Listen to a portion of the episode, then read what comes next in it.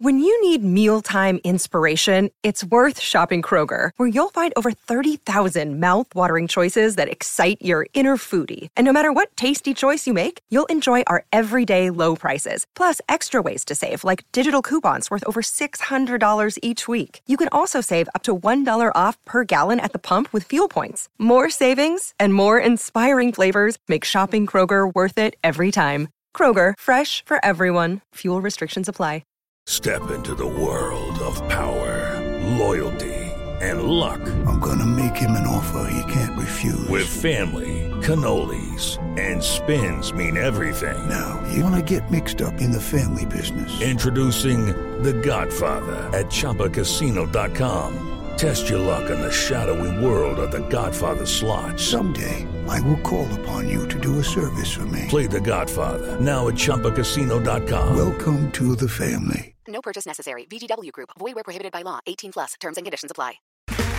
Okay, round two. Name something that's not boring. A laundry? Ooh, a book club. Computer solitaire, huh?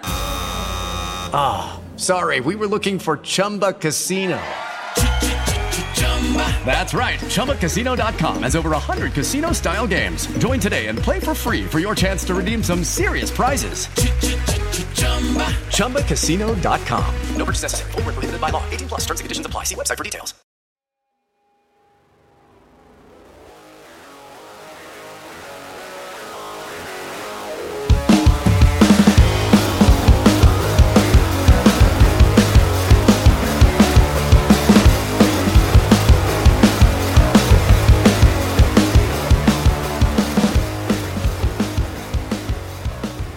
Hello and welcome back to another edition of the What a Ball podcast. My name is Gary and I am once again joined by Ant uh, after illness last week. How are you feeling, mate? You okay?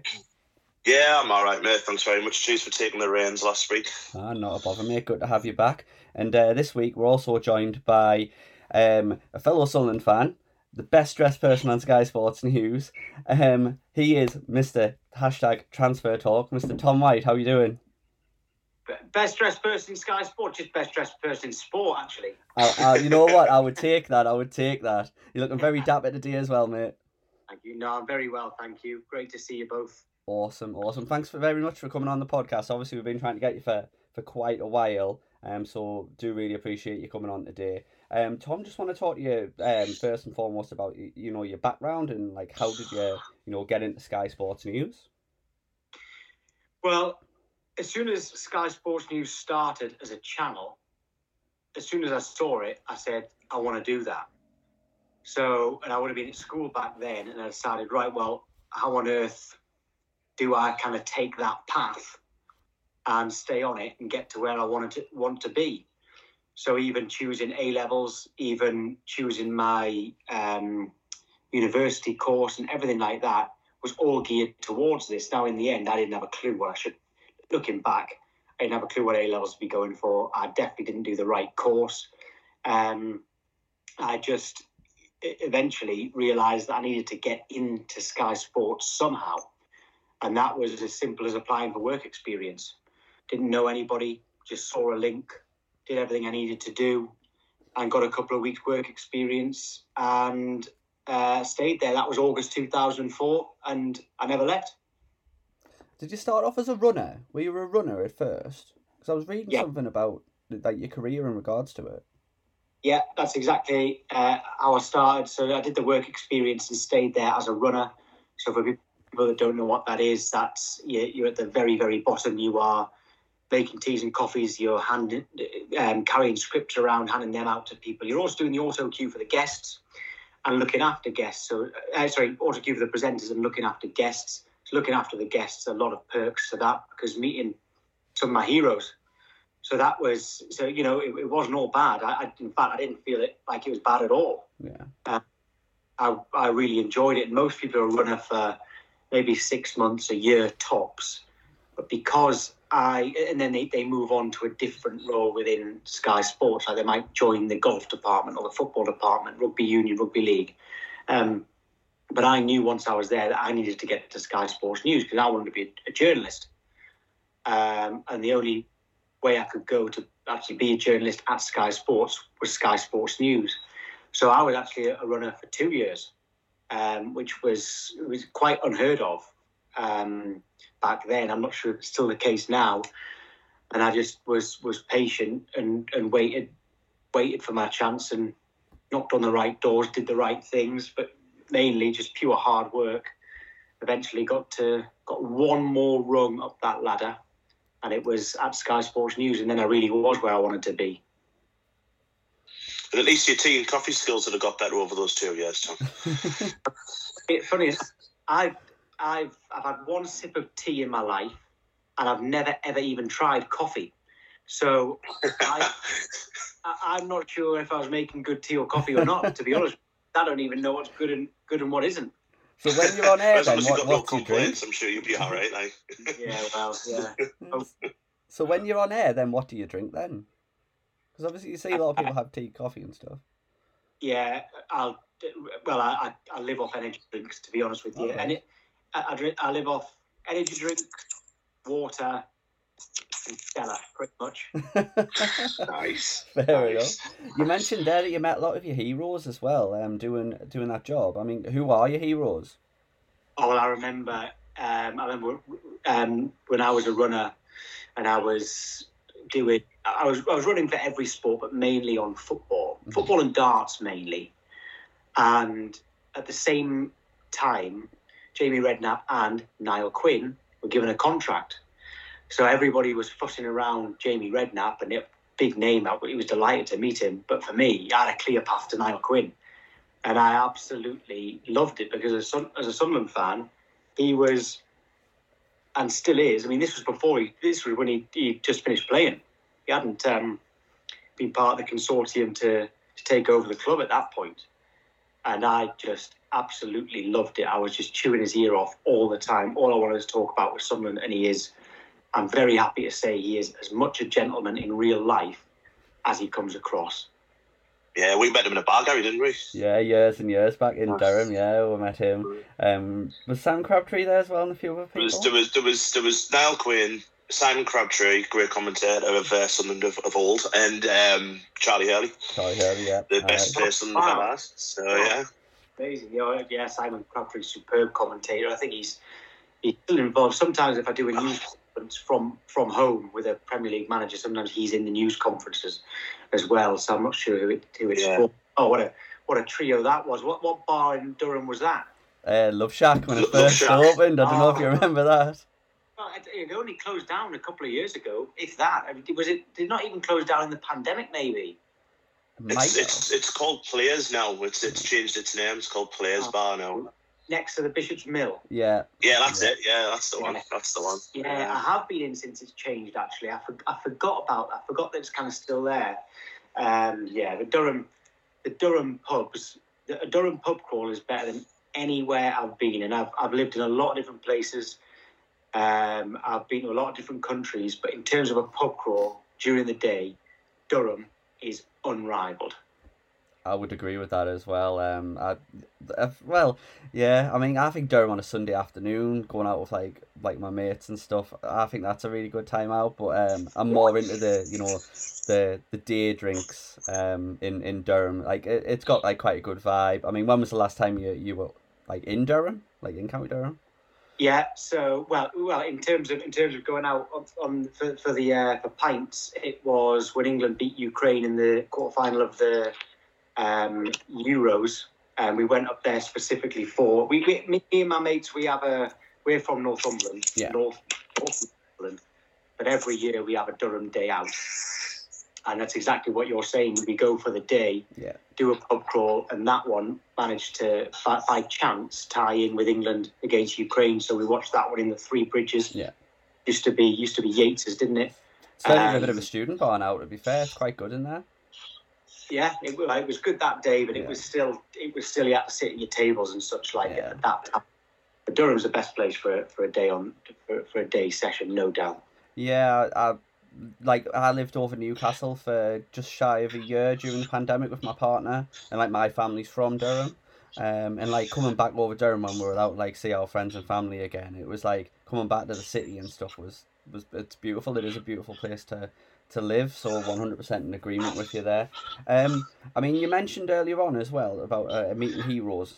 Um, someone that I know that you're a big fan of, and I have heard on previous podcasts, you speak very highly of that person, is Sam Allardyce. Yeah. What is it about Sam that you you just really like about him? Well, even when I mean, well before he came to, I mean, I I, I can't remember him as a Sunderland player, by the way, um, but well before he came to Sunderland as manager, well, well, well before, I just couldn't believe how good he was. I couldn't mm. believe what he was doing at Bolton, and he had a lot of success before Bolton as well. I was like, this guy, like, he's he's he's taken charge of the whole club pretty much. He's got full control, and look at what look at what's happening. He's getting Bolton into Europe. He's managing to sign these players who, yes, okay, they got on getting on a bit, and others may have discarded and said they're past it. He's probably getting the best out of them had in their whole career you know, and and I and I couldn't believe it. And when he took the Newcastle job, and I'm a Sunderland fan, I, I certainly don't hate Newcastle. Um, but when he took the Newcastle job, I was devastated because I thought, I can't believe this. Newcastle are going to be a real force under under him. Um, I know it didn't work out there. He wasn't given very much time. The change of ownership that didn't help him when he was there.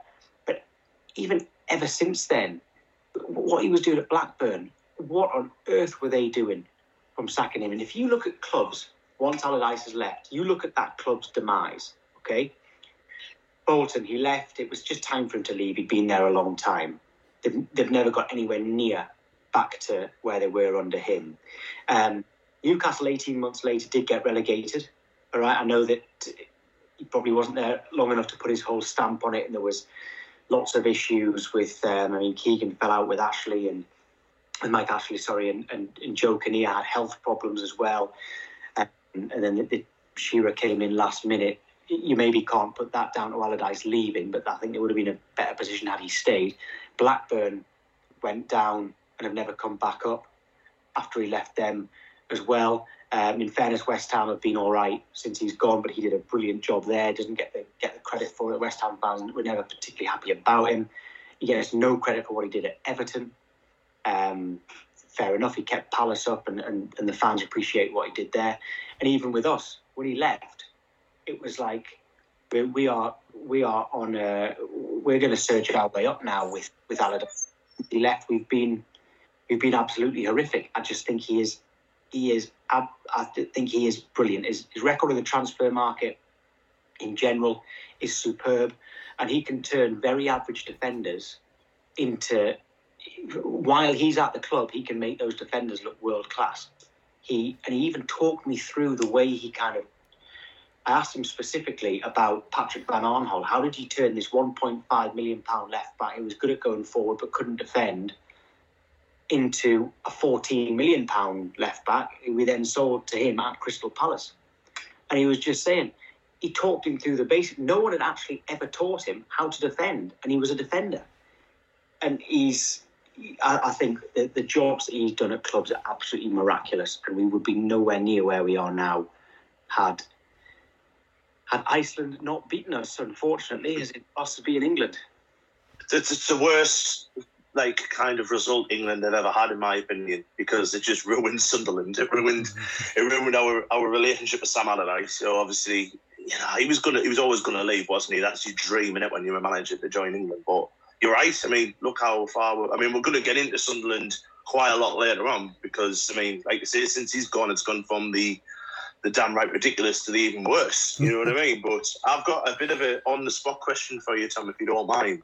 Yeah. You obviously um, work a lot with Pete Graves, who's a you know a big Newcastle fan. Um, what's the banter like at the minute between you and him? Because obviously they've um, they've got into some riches, um, and obviously what's well known is you were the you were the reporter who got to break the news that the deal was off, um, with a little bit of a kind of smile on your face when you were doing it. Um, but what's the battle like between you and Pete at the moment? Because um, you know they seem to be going in an upwards trajectory, we're going in a downwards trajectory, so it must be a little bit bad at the moment for you.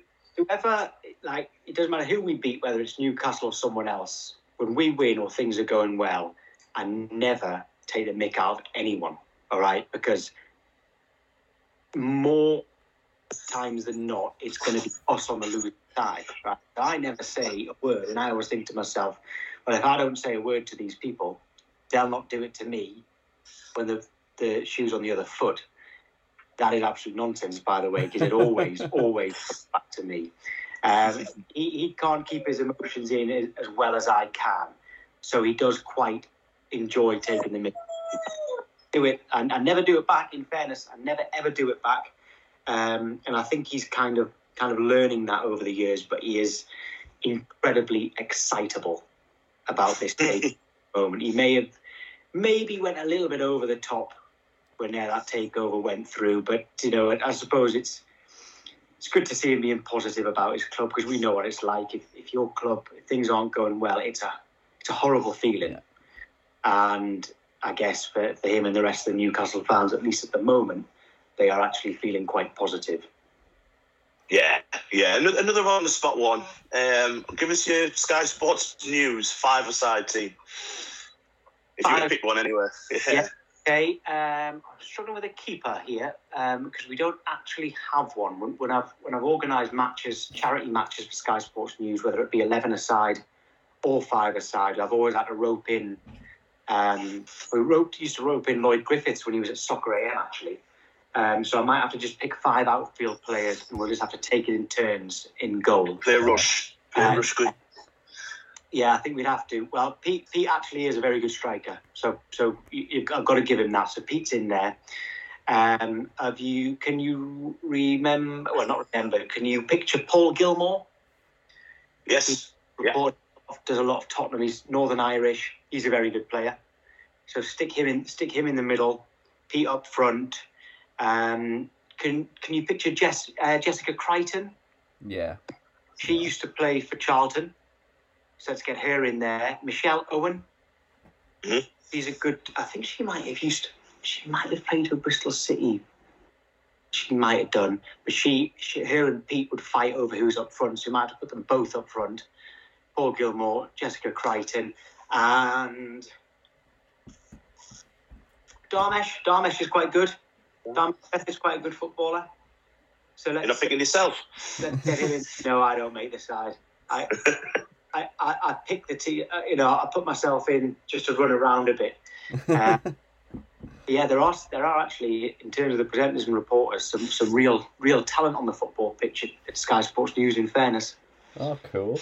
I mean, uh, is there still any sports that you play at this day then, Tom? no, I still I, I, I was still playing Sunday League and, until the end of last season, but then the, the team ended up folding, and I thought, oh, I was going to have one last season, and I thought I can't be bothered starting to, to, to join a new club. So I've stopped doing that. Um, and that's it now. That the sport I was actually best at as a as a player was cricket. I was actually quite good at cricket. Football was just I would I would try hard. I wouldn't, but but I, but I, I enjoyed it more. Um, but, but cricket cricket I was actually quite good at. Um, but working at Sky and working every weekend, you just unfortunately didn't have, have time to play it anymore. Um, and I used to actually play rugby union. and I never enjoyed rugby union. I was always I couldn't wait to leave school because once I left school, I wouldn't have to play it, but it was mandatory when I was at school, and I was all right actually. Surprisingly, if, you- if you ever see my if you ever meet me in person, my my physique and stature, you wouldn't think I'm a good rugby player, but I was all right. Um, and then of course, as soon as I could give up, I did give up, and then I missed it. Mm. I tell you what, we used to play rugby. Me and Gary have known each other since we were like four. So we used to play like rugby. uh, And our um, our PE teacher, Mr. Beeston, he actually reminds us a bit like you, Tom, 'cause he never looks old. I met him a few weeks ago, and he just still looks as young as what he looked like when we were. I'm older than him now, you know what I mean? And um, he used to have us playing rugby in the absolute freezing cold, soaking wet. To tell you what, it made you into a man, like you know, it was proper old school PE style teaching, but it, it turned you into a man. Like I must admit, um, I don't, I don't miss playing rugby. I must admit, though, Gary. Gary, do you by any chance? Nah, I mean, I always had the fear of someone standing on my ghoulies. Like, I'm not gonna lie about it. That was like Uh. a big fear for me, so I didn't necessarily miss it. But physicality wise, like, I like the idea of the whole sport. Like, I watched England Scotland and Six Nations at the weekend, and you know, like, it, it was a good game. Obviously, we got beat, but you know, like, it, it was nice to watch. I mean, do you watch much of like the the rugby, Tom? Yeah, I do. Well, I, I watch. I watch pretty much all sports. A lot of it is because of because of my job. I, I like. I don't like golf. and I don't like Formula One, but I watch it because I need to have seen what's happened. All right. Um, rugby union. I, yeah, I do. I do like. I like rugby union and rugby league. Um, and and in, in terms of England, Scotland, um, you know, I, I am actually. I mean, I I, I am English. I, I, I see myself as English, but my I, I actually am half Scottish as well. My dad was born there, and I lived there for five years as well. So again, I don't have a great kind of desire to. I don't have that kind of. England and Scotland have this desire to beat each other. I don't really have that because officially I am both. Although I must admit I do see myself as English. But yeah, still still watch rugby union, and my brother-in-law, he's got. Uh, a, you know, if you've got like corporate hospitality, you can have like a box um, at a ground. He he's got like a, a table, so it's kind of like halfway between corporate hospitality and not at the Falcons. So I quite like um, if I can if I can get onto his table. I quite like um, you know actually going to the, to Kingston Park for that as well. You mentioned cricket as well. Um, I'm a big cricket fan. Tom Gary's not into cricket, but uh, do you watch Durham at all? Do you get to get to see the I do. the well, Durham games? Yeah, I mean, I've not been to the Riverside for a long time, but I, uh, you know, I followed Durham I, was- I was supporting in the county championship, and we got absolutely stitched up by the ECB um, a few years ago, and I see that we've now got the interim head coach is a Durham lad and a Sunderland fan, so we can be quite proud of that at the moment because Paul Collingwood's just been given the job. Yeah, he has. Uh, congratulations, Collie. By the way, I've, I've known Collie for a long time. He's such a such a gentle bloke as well. Lovely man, lovely Yeah. man. I wish him all the best. To be honest. Um, right on on to on to the lads. um, basically, we, we kind of we do um, a, a thing every week with fans from each club, and we we ask them how they got into supporting said club. So. You don't know different, Tom. What what got you into a lifetime of misery supporting Sunderland FC? Yeah, it, it's my, my mum and dad, both Sunderland fans. My whole family are from County Durham. They're all Sunderland fans. Um, and so it was just a case of being told, you know, it's you, you support Sunderland. There, there was no choice there.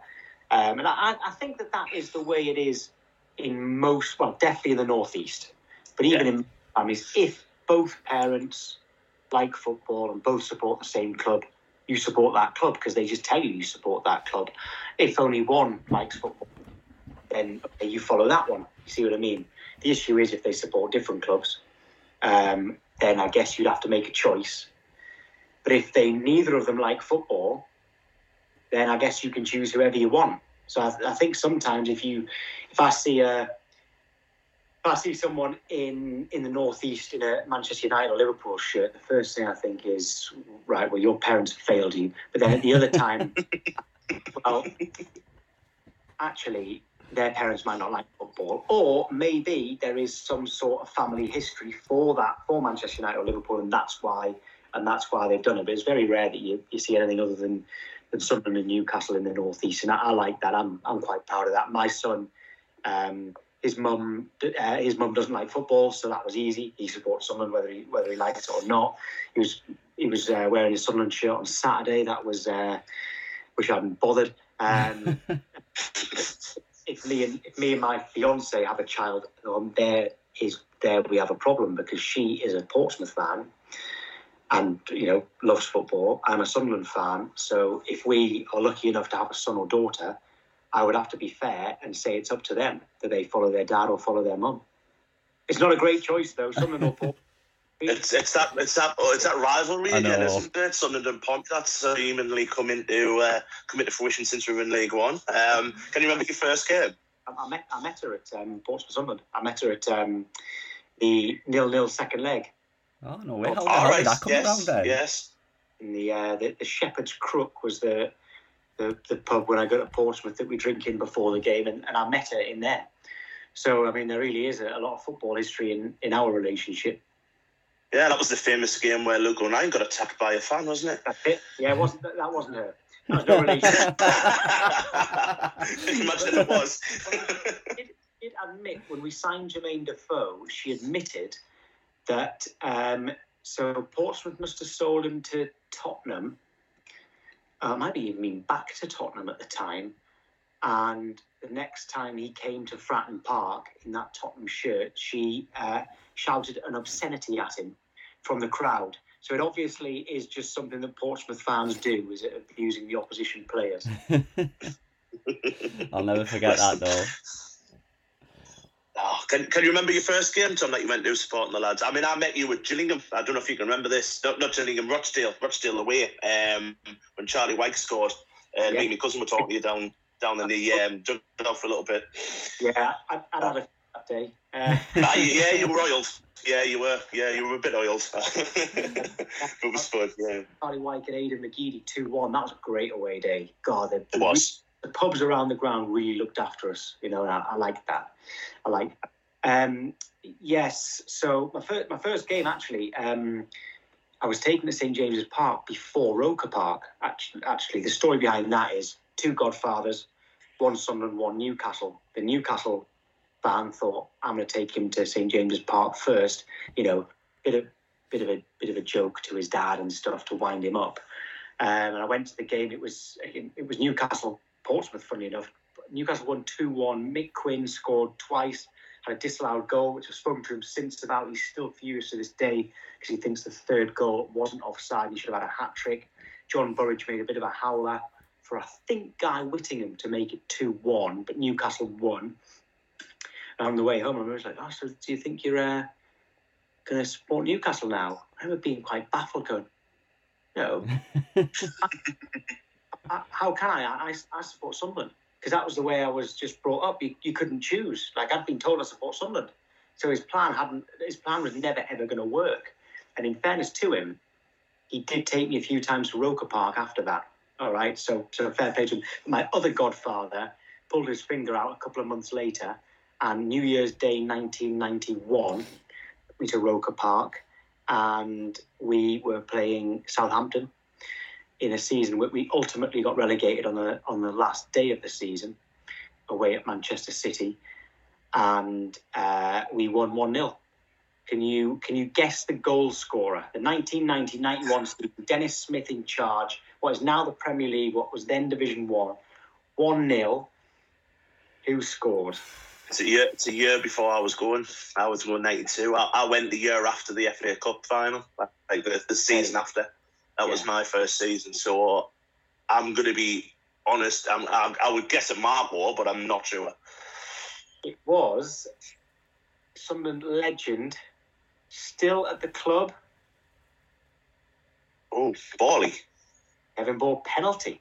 Oh, oh, I never knew. I never knew we took penalties. Well, I can't remember. I can't remember another one. That's the thing. I think Marco Gabbiadini. I've got a feeling Gabbiadini wasn't playing. I think Peter Davenport was up front actually. Mm. Well, Gabbiadini was suspended a lot in that season. I've spoken to Marco about this. His second year, and suddenly he got suspended quite a lot because he got sent off three or four, four times in the season. So he was suspended here. Yeah, he. Um, yeah, well, Kevin Ball took the penalty and and scored. Late on, Le Tissier had, had a long range effort, and it seemed to go in slow motion for me because they hadn't had a chance all game. And I remember saying, "I can't believe this," and thankfully it went straight down Tony Norman's throat. Uh, but that was my first first um, first time at Roker Park, and I could feel how much it, even then, how much it really meant to me to win. And I didn't feel that when I went to St James's Park. And I mean, why would I when, when I think about it? But that one, it really like meant something to me. My heart, you know, my heart was in my mouth when Le Tissier had that shot, and that's it's just that just comes comes naturally to you when when you are a real football fan. No, definitely, definitely. Um, I mean, you mentioned there, obviously, you know, you've like Roker Park and all that sort of stuff. Um, do you do you get to go to many games up at the Stadium of Light at the moment? I don't go, I don't go to the Stadium of Light as much anymore, um, just because it is so far to go, and I don't get to go home as often as I would like Yeah. to. I go to a lot of away games. Um, I have been Stadium Light once this season, and we it was our first defeat. We lost at home to Charlton. That was annoying. Um, but every time I've been this season, I tend to make m- more trips up there towards the business end of the season. And if we if we make the playoffs, which I'm I wouldn't say certainly, by the way, that we'll make the playoffs, but if we do, I would definitely go to both legs of the semi final. Um, but I, yeah, it's away games for me. I'm supposed to be going to Cheltenham tomorrow night. I bought a ticket and I've had to give it up because I just got my I basically just just got my diary wrong. I didn't realise um, that I had my son tomorrow night. Um, he's a little bit young to go to Cheltenham on a Tuesday night when he's got school. Yeah. Uh, but I am, but I am going to Wimbledon on um, on Saturday, and I think think that that'll be my sixth or seventh away game this season, plus the one home game um, against Charlton as well. What's Do you want us to give you a little bit of a come of comfort about tomorrow night? You know, the Charlton game at home. I mean, you, I, I remember he, he got my ball of the week actually in the week that uh, we did that. Darren Drysdale was referee, and he was awful. Wasn't he? Can you remember? He was absolutely ridiculously bad. Yeah. He's the referee tomorrow night. I know. I know. And I've got, I've got just, just got no confidence ahead of it either. I, I really don't. It, the, the last few weeks have been quite hard. The, the Accrington game when they scored, inside me it was pure anger and rage. Um, I, couldn't believe that we that we'd done that, and that was when I said we will not get automatic promotion, which we are not going to get. Um, the the Bolton game was just disbelief. I didn't feel like angry or upset. I just couldn't actually believe what I'd seen. And Saturday's game was was actually upset. That was that was hurt. You know, so it was anger, disbelief, and now hurt. And actually think out of all of those three, I think I probably preferred the anger. Yeah. Uh, and I don't know. I don't know how I feel. To, I I don't know how I feel about it tomorrow because um, 'cause I don't know. I just don't know what's next. Yeah. Speaking of Yeah. away days, what's been your favourite away day to memory? Rochdale meeting me. Rochdale, Rochdale was a really good one. Since we've been in, in League One, I loved Rochdale. I've loved Accrington, the one where we won 3 0 just after we'd lost the um, uh, Papa John, well, uh, check, Checkatrade trophy as it was at the time. Um, they were two. They were two brilliant ones. My worst away day, my worst away day ever, I, I was definitely when we lost five one against Newcastle because I was in the Newcastle end. People around me even stopped celebrating because they felt sorry for me. Four and five, and then I had to leave. I'd never leave a game early, but I had to to get a train because there was only one that I could catch, and at that point it was five 0 So I even missed Darren Bent's goal. I missed the one good thing about the game. Um, but best best ever. I, this season, I actually really enjoyed Arsenal. Oh, I tell you what, Arsenal away when we drew nil nil under Dick Advocaat because that Oh yeah. because that that one because that one kept us up. It has to be that one. That's probably got the fondest memories because that game, ninety minutes long, it felt like ninety days. We Billy Jones hit his own crossbar. I think he hit his own post as well. We actually had chances that we missed. Um, so that purely purely because it kept us up, it had to be that one. But then again, the following season when we beat Everton three 0 oh, that was the home game. What I'm talking about. Um, but yeah, so it's, it's got to be that one for, for that reason. I love Dick Advocaat. Like that game when we drew nil nil and he was crying because we stayed up. Um, I just I love the passion and the emotion. He's like the Dutch Roy Hodgson. He's been everywhere. He's, he's still going to this day, as far as I'm aware. Um, massive fan of Dick Advocaat. Yeah, I think there were some some broken promises that summer when he was convinced to stay. He was Yeah. told he was going to get the five, you know, the, the, the five key players that he needed to go straight into the first team, and in the end, he, he wasn't backed up. Um, and a lot of, a lot of people say that that's like the director of football's fault. It was Lee Congerton at the time. Absolute nonsense. Ellis Short used to just change his mind. He used to Mm. promise, and, and he, he and he meant his promises. He didn't make these promises knowingly lying he would just change his mind. He would just say, "No, actually, I'm not spending that money," and, and he'd, he'd always default to just get freeze and loans. Just get freeze and loans. I'm not spending that money, and then eventually overspend on one player because he thought, "Oh God, I'm going to have to help him somehow." Aren't I? Like overspending on Jeremain Lens, but things like that. Um, but yeah, Advocaat got a raw deal, and, and all the directors of football, the two directors of football we had under Ellis Short were given a raw deal as well. What about Jermaine Defoe then? Um, Tom, obviously he's cost a little bit of pain in your arm. Um, you know, with with the tattoo. Um, fair play to you for, for sticking by sticking by your word, but you know, he, he's kind of given the club up until Saturday, and you know, the result on Saturday was just horrendous. But I think it's United Sunderland fans on Twitter giving the club a, a really big lift. Um, what's your reaction to seeing him come back for one last dance, so to speak? Uh, I was I was delighted. I actually would have made him until we until we actually finally hire a manager. I actually would have put him in interim charge because Mm. everybody because everyone will instantly respect him. So I would have put him in interim charge. I'm delighted he's back. Um, he's he, he's never ever lost his fitness. Um, in terms of pace, even when he was playing for us in the first time, he wasn't as lightning quick as he once was. It's more about movement. His finishing is excellent. Um, and people are like, "Oh yeah, well, you know, he'll he'll not be, he'll not score a hatful at this age." I actually think he could. I actually think he could. I, I, I think we now have to just focus on making sure we're in the playoffs. And once we get to the playoffs, have to have this settled team like we used to get at the end of a season, all those miracle seasons where we stayed up. By the end of the season, we knew exactly what that starting 11 was, knew exactly who would come in if a player was injured or suspended. That's what we need to do between now and the end of the season. So we would go into the playoffs. Every player knows exactly what they're doing. They know their jobs. They know what happens if we need a goal. They know what happens during a game if we need to if we need to keep them out and, and see the game through. And I think that Jermaine Defoe, his role in that will be absolutely crucial. And I think that, you know, maybe there is a, a long term future at, at the club away from playing as well.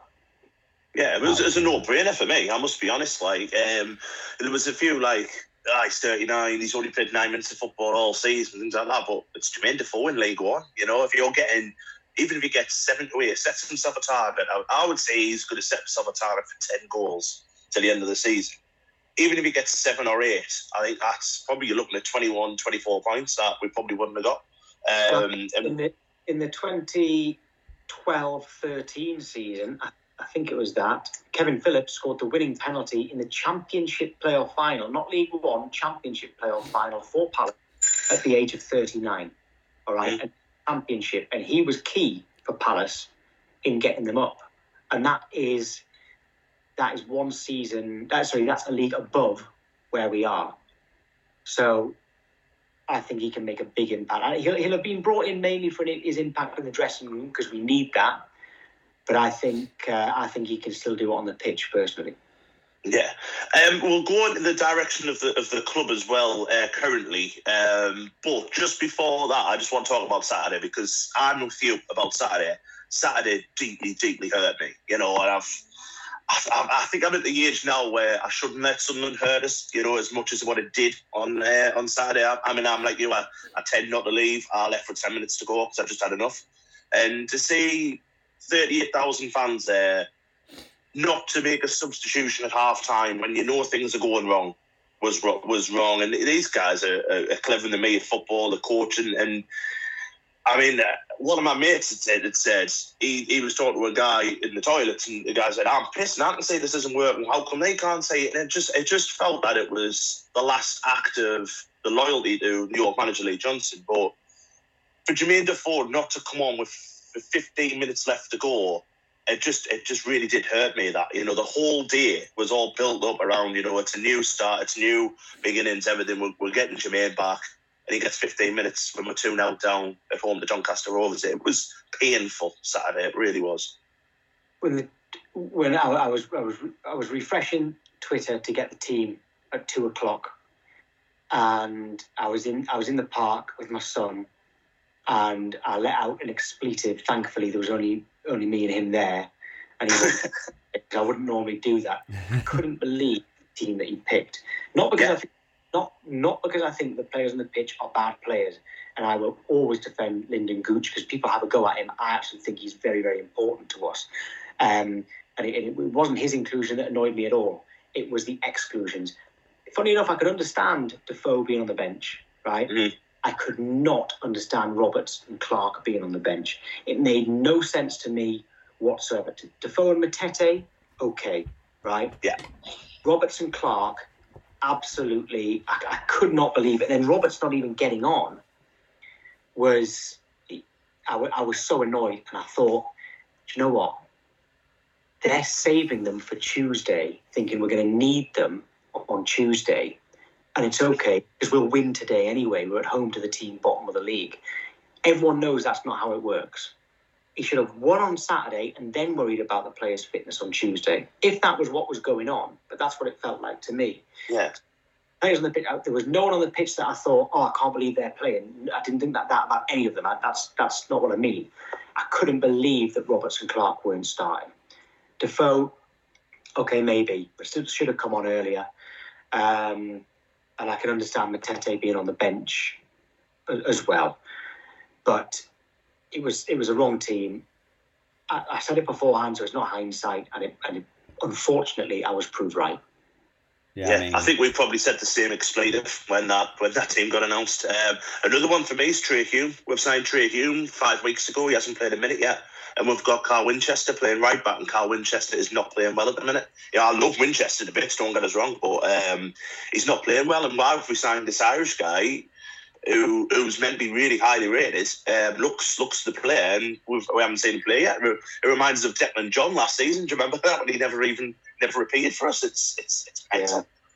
Yeah, well, with Trai, because I've never seen Trai Hume play, it's like it's hard for me to be annoyed that he's not in the team because it might well be that he's been brought in as a backup, and over time he will turn into a quality player.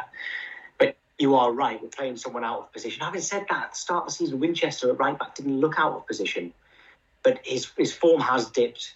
I always think Gooch looks quite quite good at, both fullbacks as well. Um, but with him needed up higher up on the pitch, you still do start to wonder: Is Trai Hume? Is he? Is he that? Is he? Is he really not that ready? Because he has to come in, and I think the whoever the new manager is will have to find a settled back four. That will be his most most important job. Will be to, to find a settled back four that that preferably barely change between now and the end of the season. And when on earth do when on earth do you give that chance to Trai Hume? I guess it has to be now. Yeah, I would say so as well. Like you say, Winchester is out of form. Winchester was an important part in the early goings of the season. He did score some important goals as well. Um, but I'm in agreement with yourself, Tom and Ant. There, we need to try and have a look and get Trai Hume and see what he can potentially do. Because getting beat off bottom of the league, I mean, our group chat and there was some expletives in there. Getting beat off bottom of the league when we demolished them three 0 on the 27th of January. Remember that game quite well. Um, what happened, I have no idea, but it was just disappointing to see on, on Saturday. Yeah, yeah, I, I haven't really got over it. It's it's like tomorrow night, so I, I can't go. Uh, you know, like I said, I bought a ticket and can't go. And I'm actually like, it's ten pounds to watch it, and you can you can do that legally in a, in a midweek. And normally, it, my whole day would I'd wake up because because I, I get up for, for work. My alarm goes off at three three thirty uh, three three twenty a.m. I'd wake up, I'd jump out of bed happy that someone were playing that night. I'd look forward to, wouldn't even think about the ten pounds, and my whole day would would revolve around making sure that my son's asleep in time so I can watch the game, and everything would revolve around it. Tomorrow, I'm actually considering watching. There's there's there's three Premier League games on Amazon. I'm actually thinking I might just pick between those three games because I actually can't put. I don't want to put myself through what happened on on Saturday because I, honestly, it was it was painful, and I've never ever said that. The chance to watch, I've never ever turned down the chance to watch Sunderland. And in fairness, I still probably won't tomorrow. But the fact that I'm considering it says something. Yeah, yeah, I'm, I'm in the same boat. I'm at work at like early in the morning as well, seven o'clock, and finish at six. And the last thing I want to do is to come home, pay a tenner to watch it, and, and that's sad. I think it's really sad. Um, considering where we were five weeks ago, you wouldn't have convinced me otherwise. Um, when we beat Sheff Wed at home, five 0 you wouldn't have convinced me otherwise that we were going up. And now I'm, I'm, I'm, I'm like, yeah, I'm looking over the shoulder thinking, are we even going to make the playoffs? So, yeah, um, we'll go, we'll go into the, the direction of the club at the minute, Tom. So I do think, to be honest, there is quite a, a structure, and there's a structure we can get behind. I think obviously with Kristjaan Speakman's come in, um, you know, who does all the signings and everything. And we did have obviously, you know, Lee Johnson, who's recently been sacked. But first of all, what's your kind of thoughts on the the the direction the club's shown at the minute, you know, investing in youth, going down that route. And what was your reaction to Lee Johnson getting the chop last week against Bolton? I think the direction of the club is is good. I think we need that. All right, we've got the owner's young, but the owner is rich and does know his football and is also willing to put his trust into football people like Kristjaan Speakman. And I think David Jones has a good say as well on the board. Yeah. From what I can from what I can gather, um, and that is a, that seems to me like a good dynamic.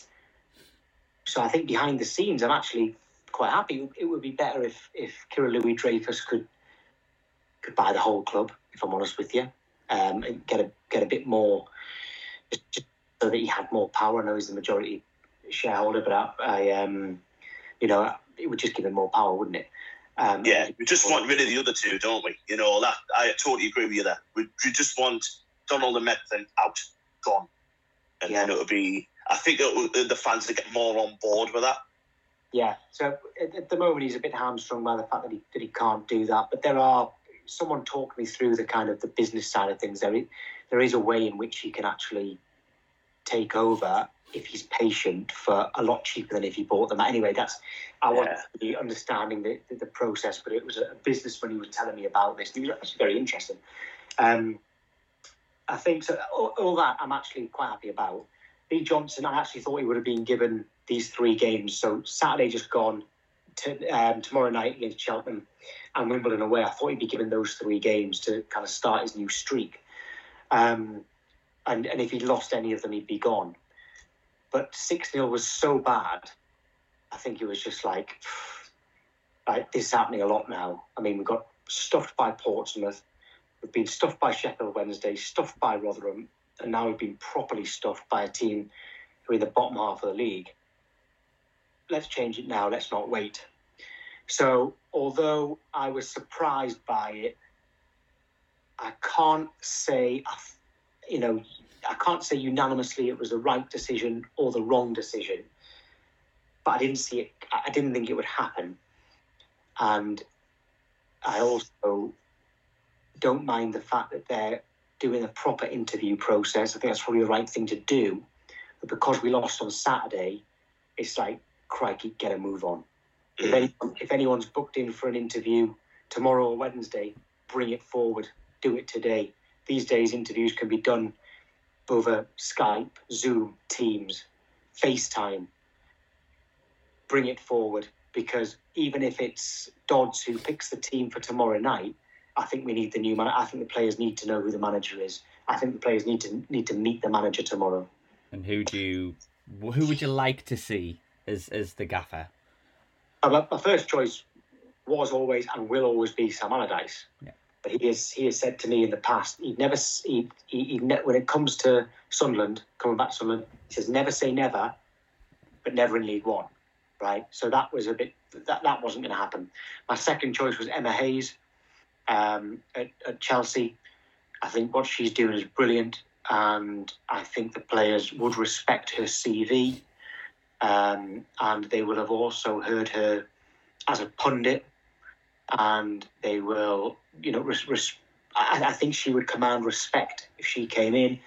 But whether she would, I mean, she, she's got the run of the club at Chelsea, and I've said this before, but I'll, I'll, I'll say it again for people who listen to, you know, who don't listen to you know every podcast.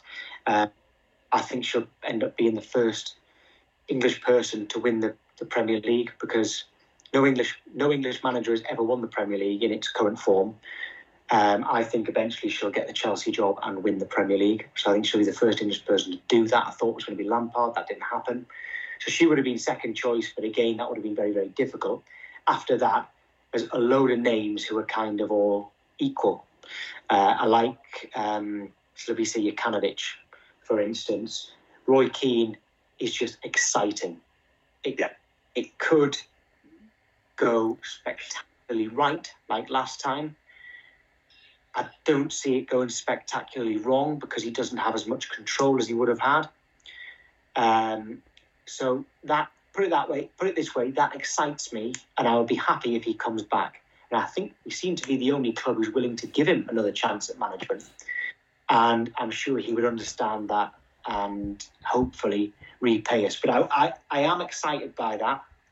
Um, and I'd heard it was all but done at the end of last week, and suddenly it's not, which is a little bit worrying. But I'm, I'm, yeah, I'd be excited by it. I think all the fans would be excited by Roy Keane coming back, but for, for me and uh, me and Anne spoke about this on Twitter Spaces the other week. It's kind of like a double-ended sword. We, we love him, but do you want another manager back for a, you know a second dance? Um, I I just don't know. I don't know if he comes back. One hundred percent get behind him. We do love him at Sunderland, but I'm just not sure right now. Who's your choice then, Gary? Just out of interest. I, from the names that are linked, there's no one that I really fancy. I'm not really keen on Grant McCann. Not really keen on Neil Lennon. I, I mean, I would take Roy Keane 100%, but uh, the names that are linked so far, I'm just not keen on. But Warner, right. When, I was saying to you, we need to sort out the defence, get a settled team, and then win the playoffs. The, the person who is probably the best for that would be Neil Warnock. He actually he would do that, and, and we know that he'd accept the job until the end of the season. He says his biggest regret in football is not coming to Sunderland when he had the chance as a manager all those years ago. Uh, it must have been when Dennis Smith left, and Malcolm Crosby was in, in interim, was, was caretaker, and then eventually named permanent. Well, we got to the FA Cup final. So in that sense, he in in what I've just said about just focusing on winning the playoffs, Warnock is actually the perfect man. So then I'm going to contradict myself by saying I'd be more excited by Roy Keane. So it, it is a hard one. For, for me, it's Roy Keane. Just for a couple of reasons. First one, I think it'll give everyone at the club a massive lift. I think the players automatically know who Roy Keane is, who Roy Keane was. You know, his his um, experience on a football pitch that he doesn't take nothing for granted. You know, he doesn't take no for an answer kind of thing. I think a few of these players need a bit of a kick up the arse. You know, I've got to say that. I think a couple of them do need a, a bit of a, a jolt. Um, and secondly, um, just again looking at them that list, it's it's it's kind of like you just hit that nail on the head, mate. It's excitement. Like it could go spectacularly right, but it also could go spectacularly wrong. But it'd be funny, you know. And I think just in the season that we're in at the minute, and, and getting beat six 0 off Bolt and losing to losing to Doncaster Rovers on um, on Saturday. And I mean, no disrespect to these clubs, but these teams we should be beating and, and going out and saying say like my dogs on, on Saturday was and it was like kind of an acceptance that we'd lost. I don't want I don't want my manager to accept that we've lost at home to the team bottom of the table. I don't I don't want that as, as a Sunderland fan. I, I don't want to be arrogant. You know, I don't I don't want to come across as arrogant that we're in League One. But look, listen, it's Sunderland AFC in League One. Where have the standards of this football club gone when we're accepting that we're getting beat? And I'm going on a bloody tangent again. I did on Saturday. But where are the standards? And Roy Keane would bring them standards back. And like, and, and even if it goes wrong, it would be funny. You know, it'd be funny to watch. And I think just that's what we need. You know, this season for me now is a write off. You know, we're not going to go up automatically we if we make the playoffs, great. But you know what? We're like the playoffs, Tom.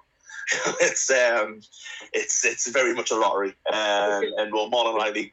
When he was here first time, he said that he got it wrong with his assistant manager. He needed someone with more experience. He said he had, should have had Tony Loughlin as a as a coach rather than assistant. Yeah. Um, see now Roy Keane has experience because since us he's managed Ipswich a long time ago, but he's also been um, an assistant manager in the Premier League. He's been an assistant manager in the Championship, he's been an assistant manager at international level. He now has that experience. So it will still be very important who he brings in as an assistant. And names that jump out at me there, if he does get the job, is would he make Grant Leadbitter his assistant? He brought him through at Sunderland and signed him again Ipswich. He uh, could he bring um, John O'Shea in mm assistant manager, he, he knows him from Manchester United and from Ireland as well. And John O'Shea is no longer at Reading. I think he, he, I think he might work for for the Republic of Ireland, but he could still come in as assistant here at Sunderland. And does he go for that kind of approach where Roy Keane doesn't really speak to the players because, well, like a kind of, you know, he'll probably try not to, but he certainly won't be friendly with the players. No.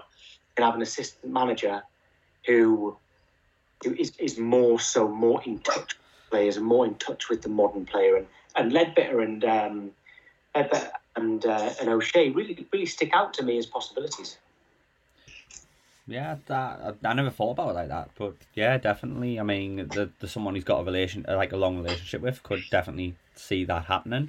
Um, so Tom, what about your favourite Sunderland players then? Who who over your time as a Sunderland fan really stands out as just players that you you know you absolutely adore? Kevin Ball is is my absolute favourite.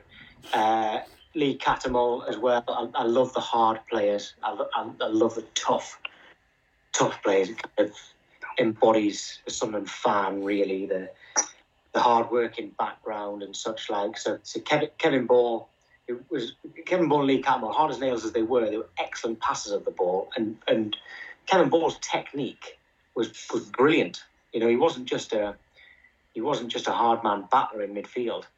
Um, so him and Cattermole stand out immediately. Um, J- Jermaine Defoe from his first spell. I also loved Mart Poom. I loved Yeah. Phil. And another one, which might surprise you, is Danny Rose. Um, thank, thankfully, his, his spell at Newcastle was cut short, so it didn't didn't affect his reputation with me too much. But um, I loved Danny Rose as well. Loved him, and I loved uh, Don Hutchison too.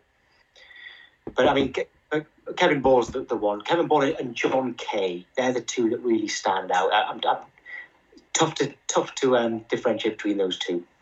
Were, were you there when John Kay broke his leg and he went off run the on the boat? Yeah, me, and- me and my dad were there. I think it was 1 0 home to Birmingham. Lee Howey, left footed curler from the edge of the area. And um, and I was I was very young at the time when he was rowing off. I was, like I didn't really know what he was doing. Everyone was laughing. I didn't Yeah, yeah. particularly know what was going on, but that's of course very famous now. Yeah, he's from the he's from the same village as me and Gary. He's from Sackerson, he's Sackerson lad. Oh, is he? Right. Uh, yeah, he went to Sackerson school and all that. Yeah, he's um, he, I don't know what he does now. He does something in housing, I think now. But I met him um, when we got beat off man off Millwall in Manchester um, in the FA Cup semi final, and I've met him a couple of times. Like, but we were talking in the car park afterwards, and he just looked at me and "Don't like my do this no." oh, that was great. I'll tell you who you'd love actually, Tom. Just going into uh, women's football, Neve Herron, who plays for Sunderland Ladies. Um, she's only 18. She just signed a professional contract with Sunderland uh, this week, and she's her idol is Lee Cattermole, and Oh, right. honestly, she's just like a, like no nonsense, goes right through players. She went through somebody yesterday. I mean, what a tackle it was! Um, but a proper, proper good, honest footballer, and she's local as well. Like you really, if you get a chance to come up and watch the ladies, honestly, go and watch her. She's going to be Yeah. huge as well. Like she's going to be a massive player. Yeah, I'd, I'd, I'd love us to be to be in the WSL because Sky have the rights to WSL now. Yeah. Uh, it's very hard to it's, it's very, actually very hard to to watch below the WSL. Um, it's actually quite hard to watch a game. So in, in terms of like, I don't even know what channel it's on. But as a WSL, with it being on Sky now and so many games, I would love us to get promoted. I'd, I'd Yeah. this season, but hopefully next season. It's only on the FA player, so you've got to download the app, and then sometimes it doesn't work. It's uh, it is difficult. It is difficult. I go to the home games, but away games is, is quite difficult. Um, but um, I mean, we'll go on from the sublime to the ridiculous and uh, worst players. Just give us three off the top of your heads, because there's been a lot. Uh, well, I was I was there for Milton Nunez's uh, game when he came on. I was there. Met Milton Really Nunez. That, one- that one stands out just because it was so bizarre. Did you go to the Yeah. reserve game at the Stadium of Light where there was twenty thousand fans there just for him? Yeah, wasn't that one, but I, I know about it. It goes down in folklore. That one was Milton Nunez. But, and again, can I really say that he's our worst player when I barely saw him? You know, that's No. probably that's probably a little bit unfair. Um, I was never a fan of George McCartney and couldn't believe that we re-signed him. I, I just, and I didn't like, I didn't um, rate him when he when he came through. Under I think Mick McCarthy didn't rate him then, and didn't think he was worth six million to, to bring him back. And that was a that was a Roy Keane signing that one as well. Um, it, it went really wrong for Lee Camp. I feel a bit sorry for sorry for him because it just did not work at all for him. Um, so I guess I guess those two, and there must be someone really obvious that I'm missing. I mean, I, I, I did not see anything in Dame N'Doye, and that was another guy signing as well. You know, and he, he had a great window. I didn't see much in him. There must be someone obvious that I'm missing. Did he end on? and he was he was actually quite good. Just didn't learn English. Didn't well, ended up being sacked. Djilobodji wasn't great, but I felt that if, he, if if we moved him to left back, I think he maybe could have held his own. But we'll never know. I mean, those I'll, I'll throw Milton Nunez in as the third one. Then Yeah, fair I'm, enough. I'm probably missing an obvious one. It's probably quite a few to be fair. Yeah, I could, I could rattle off 20. but, uh, but I could also, on, on the other side of things, rattle you off 20 who have made us feel great. You know, obviously, you, you mentioned you know, Phillips, Quinn, Stefan Schwarz, you know, Steve Malbranque. You know, the, the good outweighs the bad, to be honest. That uh, Andy Gray, who Mick McCarthy signed in the Premier League, I didn't see Yeah. that. We we we couldn't. We, we could have. If we hadn't bought him and Jon Stead, we could have put that money to bet together to get Darren Bent. Um, Yeah, yeah. and we also could have had Clinton Morrison for only a little bit more than an Andy Gray cost. Um, so yeah, I was you know never met him, nothing against him, but that was not that was that was always the wrong signing. Funnily enough, we had a Burnley fan on a couple of weeks ago, and he spoke really highly of Andy Gray. And I was like, you must have been watching a different Andy Gray to what I was watching. Well, I remember that season. Kelvin Davis was awful for us, but Southampton fans love him, and he was good at Ipswich. It just it, it happens sometimes, and there's there's players who who are who are really good for us and not rated elsewhere. So the same thing, same thing. I mean, look at like Nicklas Bendtner did really well for us, but he's a he's a comedy figure elsewhere. Yeah, yeah, I loved him up here. Must admit, I loved him. I just don't love the fact of hoping to be the CCTV operator who was watching him and Lee Cattermole twatting there loads of uh, car windows off uh, through Newcastle Chinatown. Have you read Nicklas Bendtner's autobiography? I haven't. No, no, no. It's on my list. So he's got a whole chapter, and you you think this chapter is going to be dedicated to his time at Sunderland. That's what it seems. It's a whole chapter on Lee Cattermole. Really? A whole chapter on Lee Cattermole. He's like he doesn't even mention that he scored in, in a Tyne-Wear derby, right? Doesn't mention. It's just kind of like, um, like he knew Steve Bruce. So Steve Bruce brought him because he had him at um, at Birmingham, and he was with his daughter for a little while. That might be at a, a different different time, but that's in the book as well. So he knows Steve Bruce. He's like, yeah, ca- ca- came came and immediately goes into this thing about Lee Cattermole for a whole chapter, and then just says, early in the season, Steve Bruce was sacked and replaced by Martin O'Neill, and we and we stayed up comfortably, and that's it. Like, like there's nothing about the club at all. It's just Lee Cattermole. The whole thing is on Lee Cattermole. Quality. I'm gonna have to buy it now. Like, yeah, it's it's on my list. It's just, um, yeah, it's, it's it's it's. I've got literally a whole bookshelf like to be to be right here that are all haven't been read yet. So I need to get really back into my books, but it is on my list. Like, um, but what we'll do is now, Tom, just to finish off, um, because we've had you for an hour. I really appreciate you coming on. But we do this with every guest, so it would only be fair to do it with yourself. We have what's known as baller and ballic of the week. Um, our baller of the week. This could be in any sport, any individual, any team in any sport who have had a particularly good week, so baller, and a particularly bad week, which is ball ache. You're our guest, um, so we'll let you go last. um, I'm going to start with Gary for this one for baller. I think you've got a, you know, there's been so many like good moments. I mean, you look at Boreham Wood yesterday winning. Um, for me, I've got to go Senegal because it's their first AFCON win. Um, you know, they, they played great football. Um, you know, they thoroughly deserved it. They played well all throughout. I've got to give a shout out to, you know, the Egypt goalkeeper who was actually the second choice goalkeeper, Gabaski, who had a fantastic tournament and actually kept them in the game. Might not have even went to um, extra time if it wasn't for him. Um, so got to give a huge congratulations to Senegal and also Boreham Wood. Yeah, I was going to say Boreham Wood, um, just for the emotion of the manager uh, yesterday when when the when he was crying on the pitch, bless him. But mine's got to be for a team who actually lost in the FA Cup, uh, Kidderminster Harriers. Um, you know, they scored early on. They, they looked. If you were a neutral watching that, that game and didn't know anything about football, you wouldn't know that they were in the, the sixth tier of English football. They were absolutely amazing. And only there were, there were two minutes away, and Declan Rice has done what Declan Rice does, you know, scored a hell of a goal in, in extra time. I think Jarrod Bowen scored with, with not many minutes to go. It was just I think the magic of the FA Cup has been lost for the last few years. But Kidderminster Harriers and Boreham Wood and pretty much this season's brought it all back. Even I think it was Chesterfield who scored against Chelsea. They were getting beat like 3 0 and just the whole place went up. So for me, Kidderminster Harriers. Tom, will go for you. Uh, Sol Bamba, good friend of mine, absolutely great man, scored the winning penalty for Middlesbrough against Manchester United. And, and all right, that is a championship club beating a, a, Premier League club, I know, so it's kind of a giant killing. That's not the reason. It's just every time something good happens to Sol Bamba, it's a great story. He really deserves it. He's been he's been on set with me when he was, um, you know, still going through his treatment, and um, and I, I love talking to him. He's a great, great man, and every good thing that happens to him, he, he absolutely deserves. So he is my ball of the week. Did you see his reaction as well? The, the photo of his reaction, and he just couldn't believe it, could he? He was just absolutely yeah. disbelief.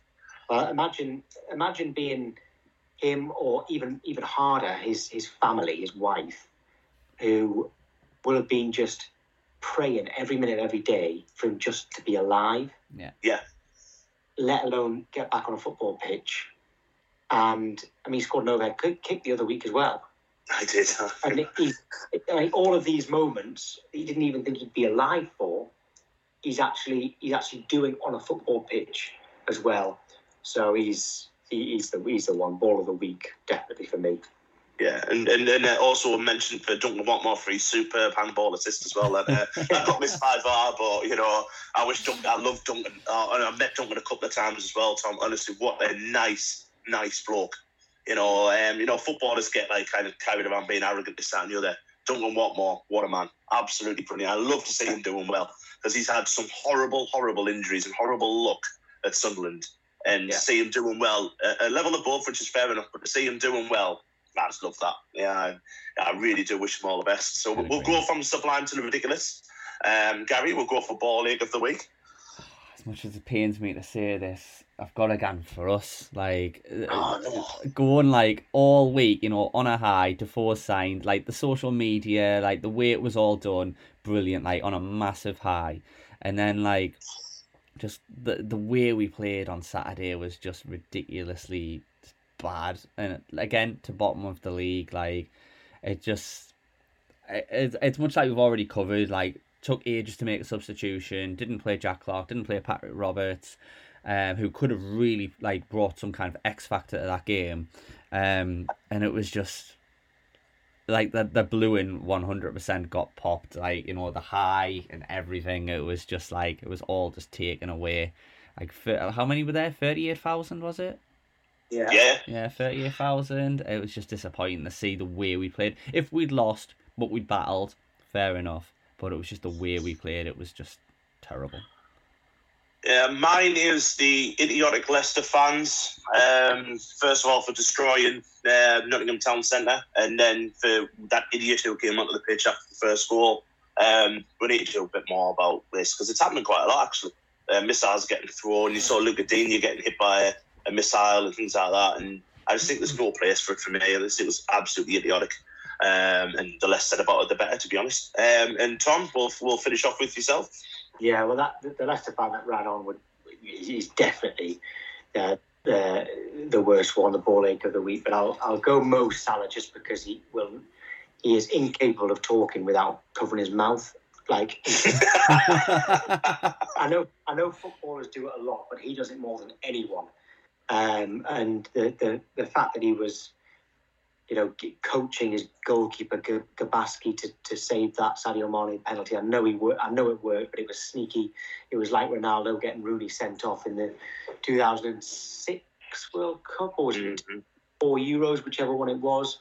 Um, yeah, I I can't stand that. What what you're saying is not as interesting as you think it is. Believe me. Do you know what? That's the one thing I would right out of football, to be honest. This stupid thing when they're coming on, they're going, oh, oh, you, you can't eat it. it's, it's, it's crazy. It's like, Ah, never mind, never mind. But um, yeah, I mean that's that's it for Gary. You're gonna give us a nice little exit. Yeah, definitely. I mean, uh, Tom, it's it's been great having you on the pod. You're like an encyclopedia of knowledge as well. It just came to you like all throughout this podcast. So I do really appreciate you coming on today. Um, and you know, just thank you very much for your time. My pleasure. Yeah, I, again, I'll second that, mate. Obviously, we've, we've tried for best part of a year to get you on. I know you're very, very busy, so thanks for for taking um, an hour out of your of your schedule. Really, you know, this will be huge for our podcast, so you know we can't thank you enough. Um, cheers. And again, I, I, on a personal note as well, I've had a couple of messages of well wishes from from last week. I'm fine. Don't worry, guys. Um, it was just a bit of a mental health issue, but thanks very much for anyone who got in touch. Um, I think we're talking to a Portsmouth fan next week, funnily enough, Tom. so, um, you know, enjoy us for that. Um, thank you so much, everyone, for listening again. Cheers again to Tom for coming on, um, and good luck for the rest of your, your season, and hopefully see you in the playoffs. Um, we'll have a pint hopefully at the stadium. Yeah, well, hopefully Wembley. Hopefully you can remember it this time anyway. crossed. Fingers crossed. I doubt that. I doubt that. But cheers, cheers very much, mate. Thanks very much, and thanks everyone for listening. We'll uh, we'll catch you down the line. Cheers, stay safe, everybody. Thank you so much. Goodbye.